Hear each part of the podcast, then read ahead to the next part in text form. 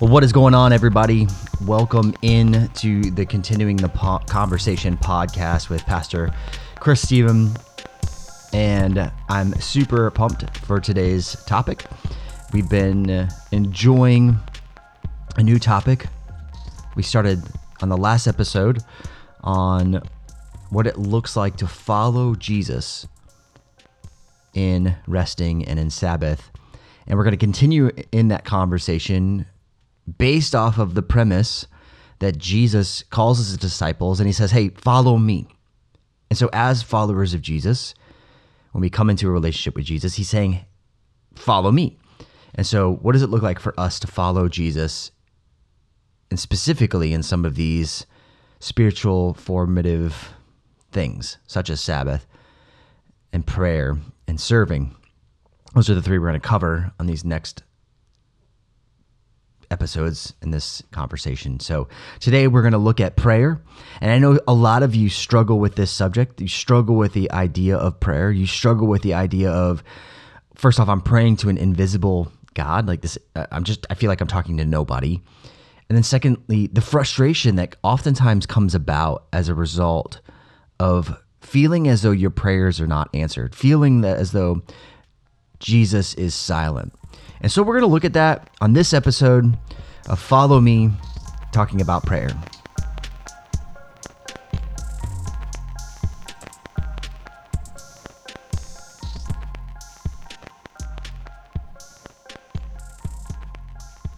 So we're looking at the subject of prayer. And as I said earlier, I think for a lot of us, this is a topic that's really, really difficult to handle.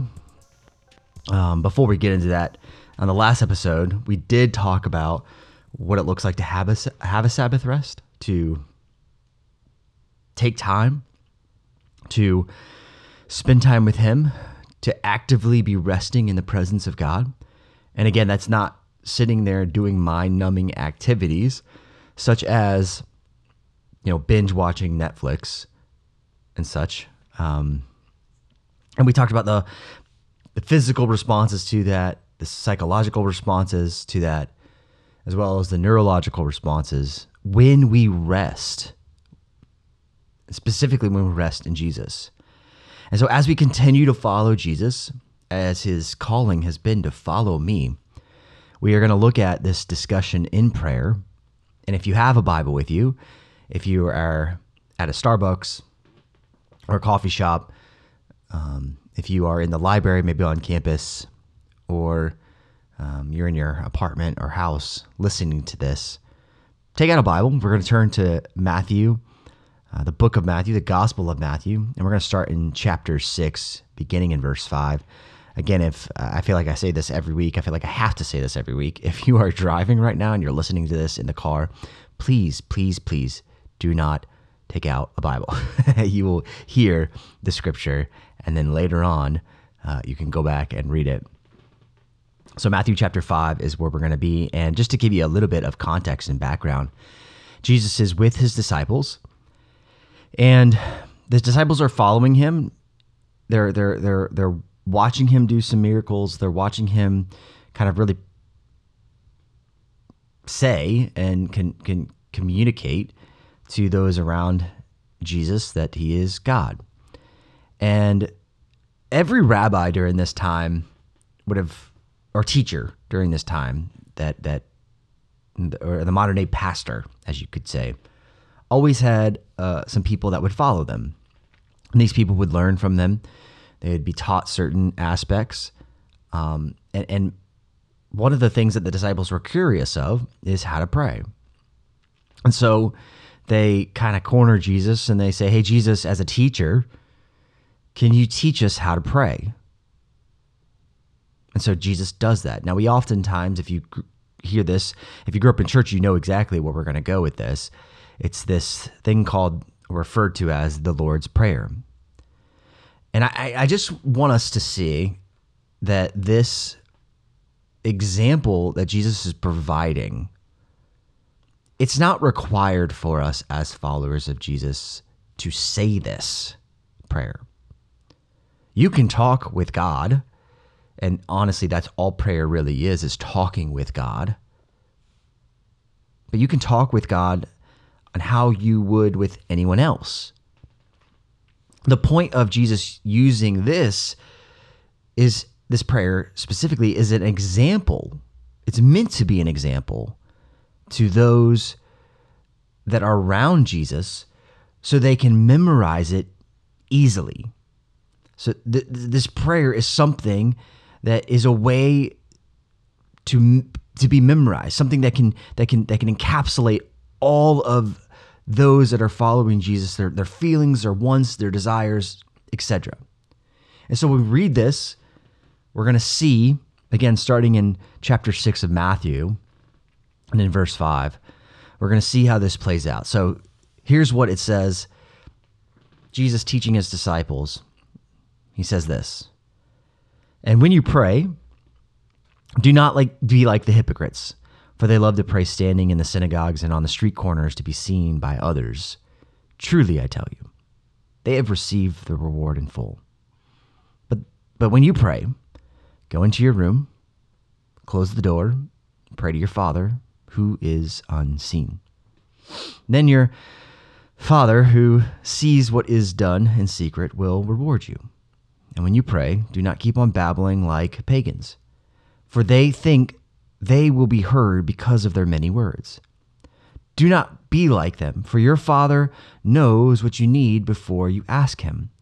This, then, is how you should pray. And here's where he begins the Lord's Prayer Our Father in heaven, hallowed be thy name. Your kingdom come, your will be done on earth as it is in heaven. Give us today our daily bread, and forgive us our debts, as we also have forgiven our debtors. And lead us not into temptation, but deliver us from the evil one.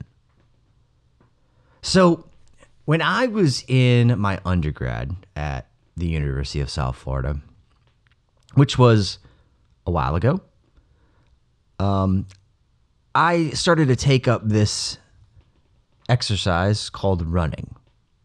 Now, I was never a long distance runner growing up. I, I, I hated it. I could not I could not see how people would find enjoyment out of this exercise. It was boring to me. There was no point of just you're just running. And now I have some listeners and you guys when I preached this message a couple weeks ago, you you you ridiculed me for this. But I I just I didn't understand it.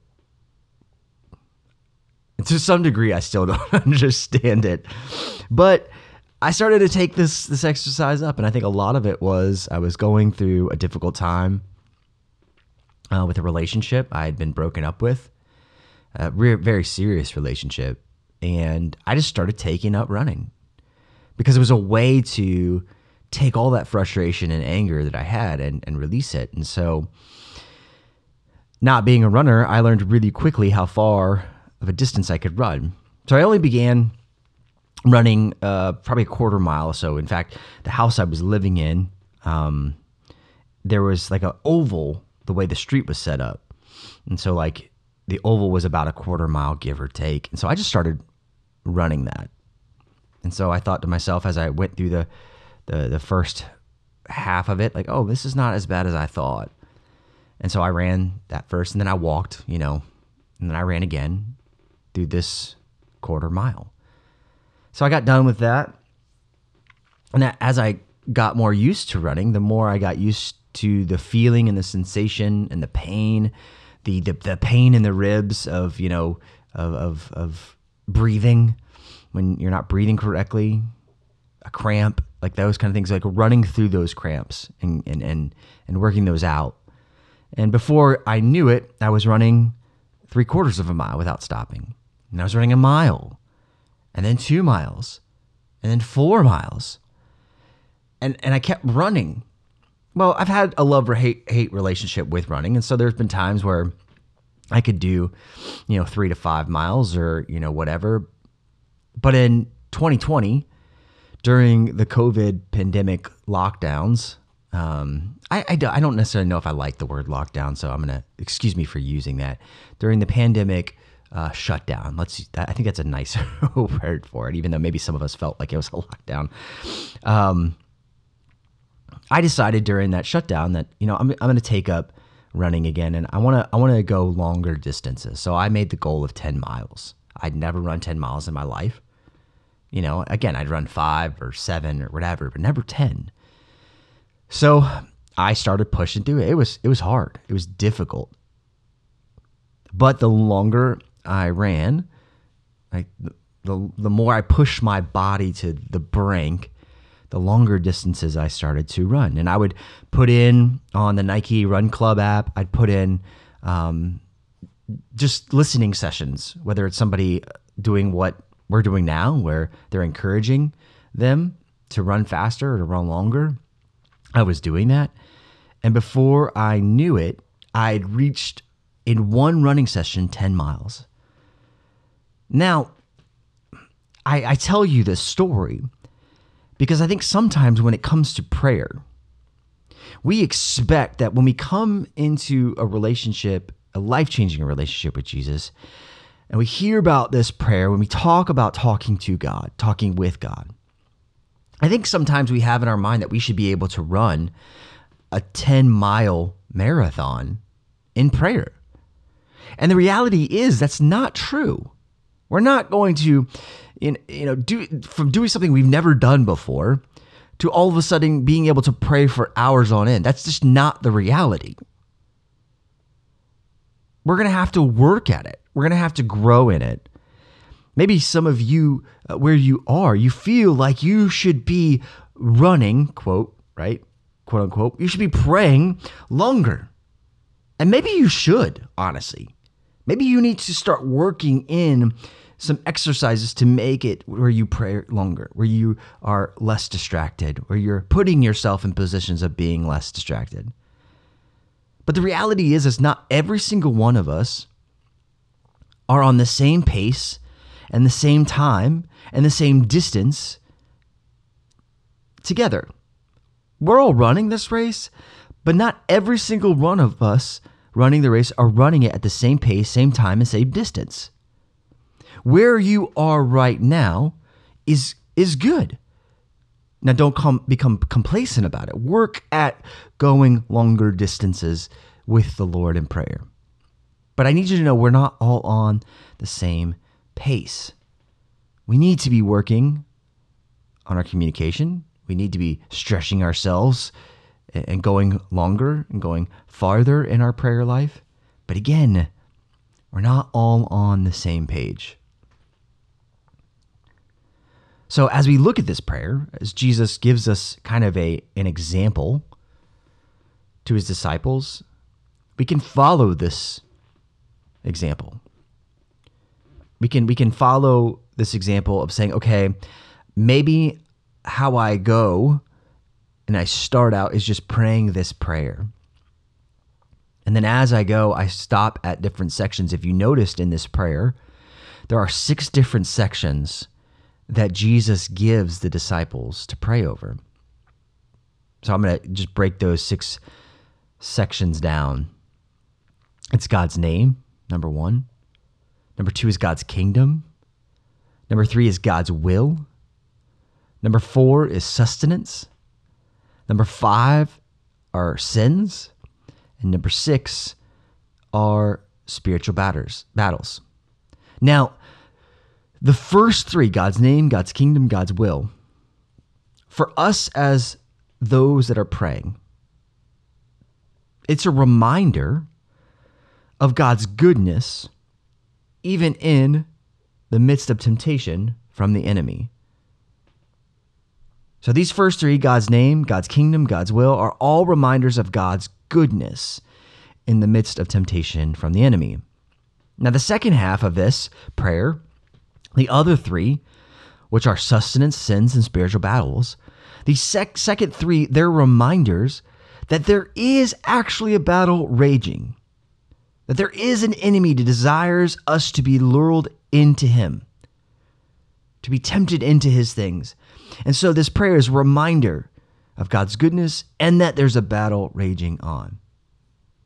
Those six again, just to repeat it, maybe you can write them down You have the ability to is the first three are God's name, God's kingdom, God's will. And second three are sustenance, sins, and spiritual battles. And this brings me to the point of prayer. And I think when I read this scripture, when I read the context and the interaction Jesus has with his disciples, it reminds me that prayer, it doesn't have to be difficult, but it is beneficial when it is done. Prayer doesn't have to be difficult, but it's beneficial when it's done. Their author, Layton Talbert, says this about prayer that prayer, according to Scripture, is conversation directed to God that, like human conversation, may, take may take many different forms.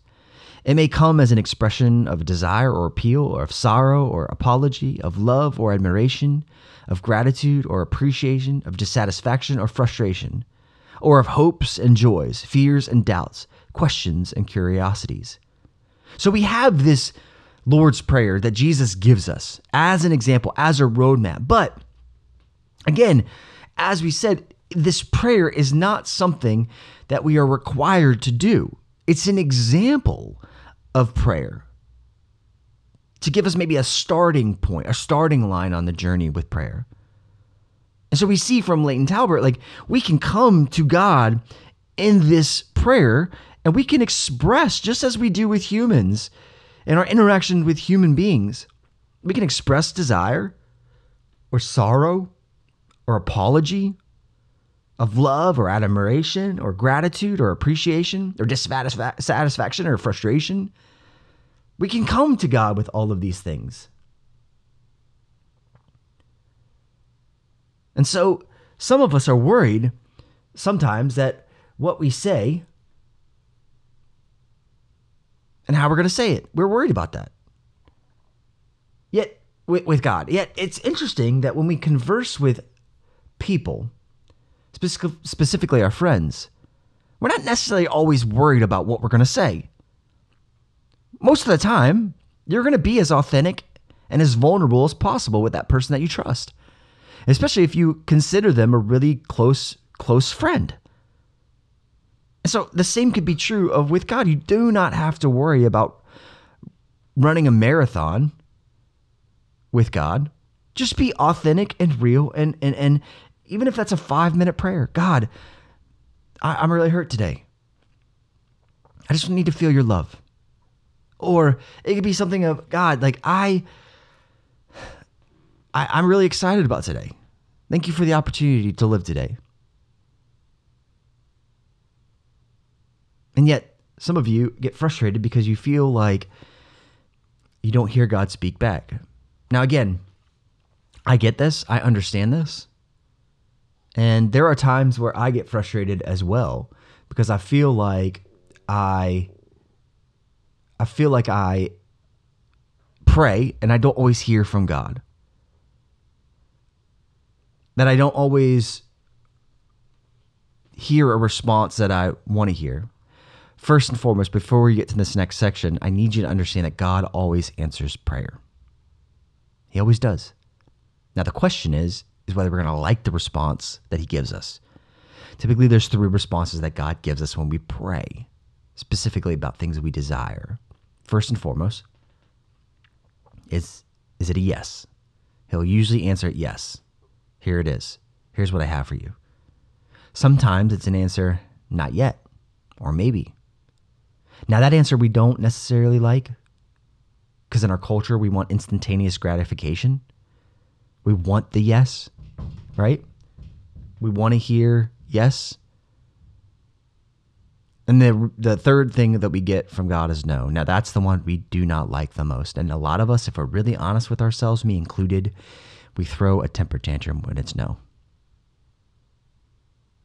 It's very fascinating when you think about how we respond to God when He gives us a no and a maybe. But it should allow us to see that when he gives us yes, man, there should be rejoicing in that. We should be, man, even greater of appreciation for who he is. So he always answers prayer. He'll always either give us a yes, a maybe, or a no. Sometimes, though, I think when we are with God and we're praying, I think the Lord rejoices in that. And so that's what I'm saying. Even though we get a yes or a maybe or a no, I think sometimes we need to recognize that God is with us. When we pray, we just need to recognize that He is there. He's in our midst, He's in our presence. A few, I guess it was about a year ago, maybe two years ago. I can't remember the exact date or time.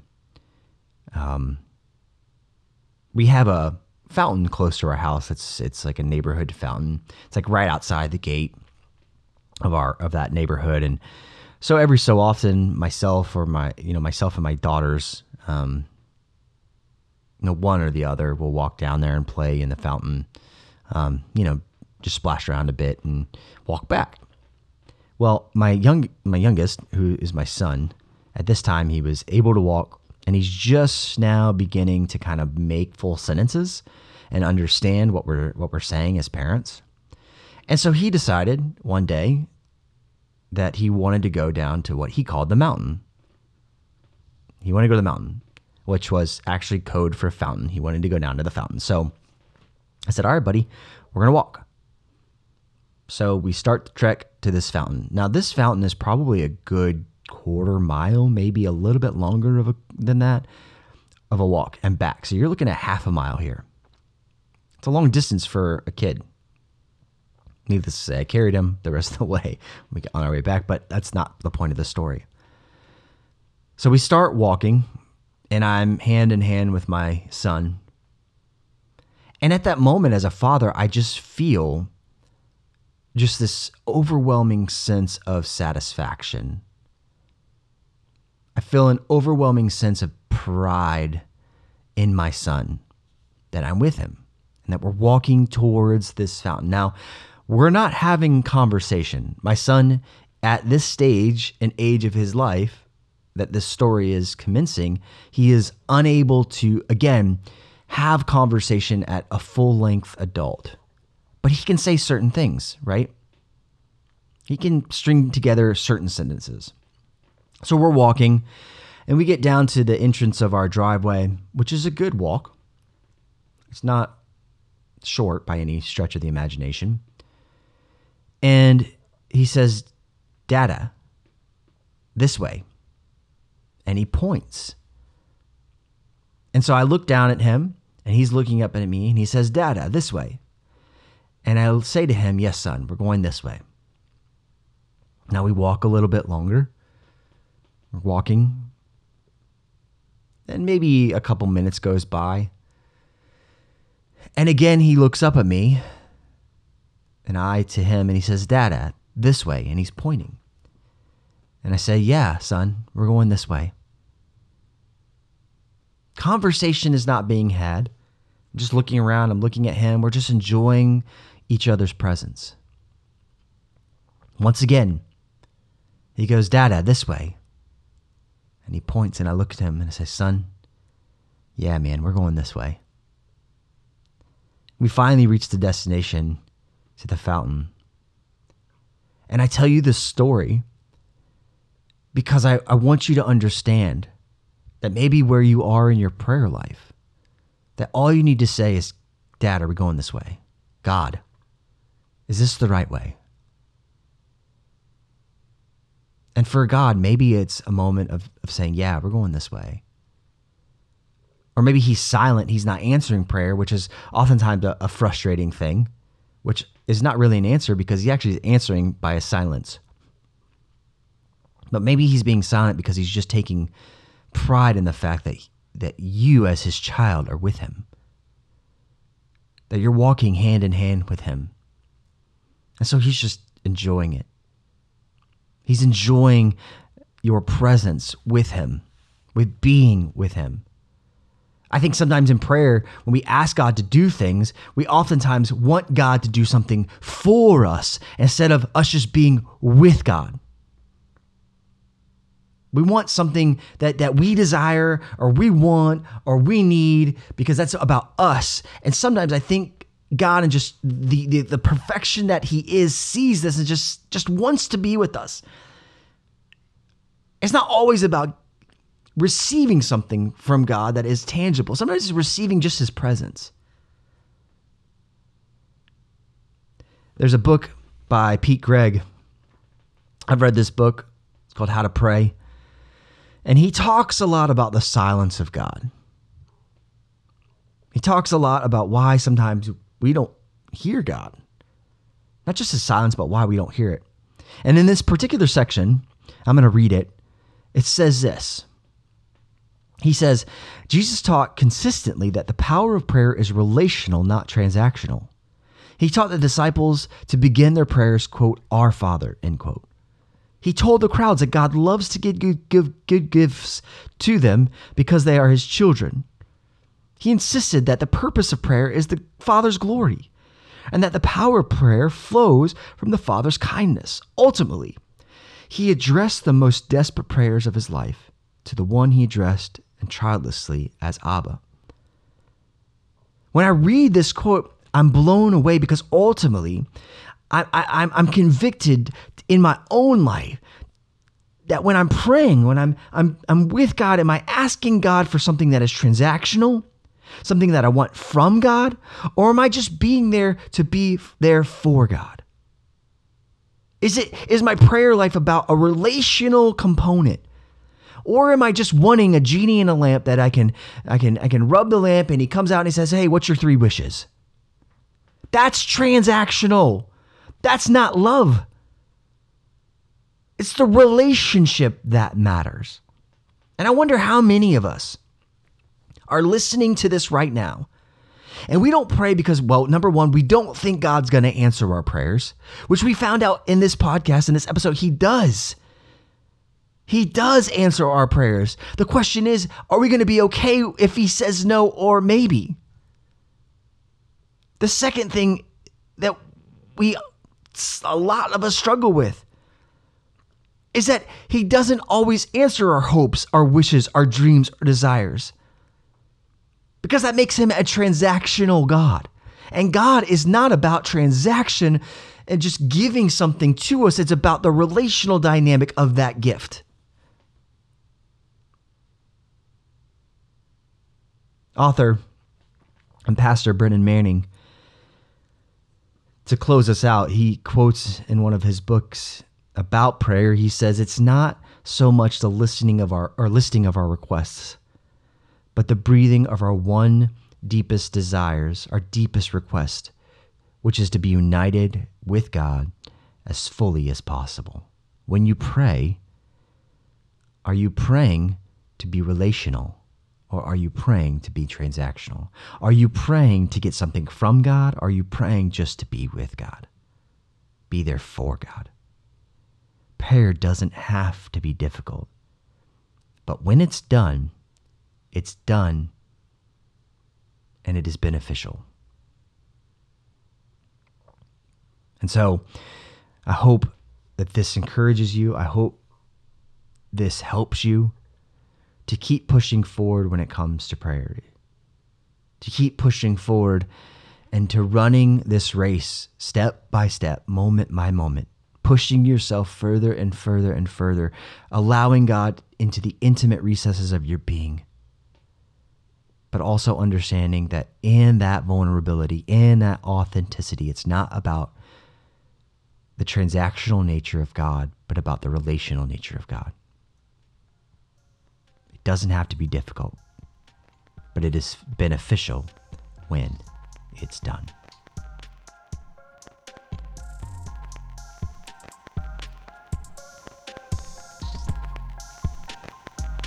So that was our episode on prayer.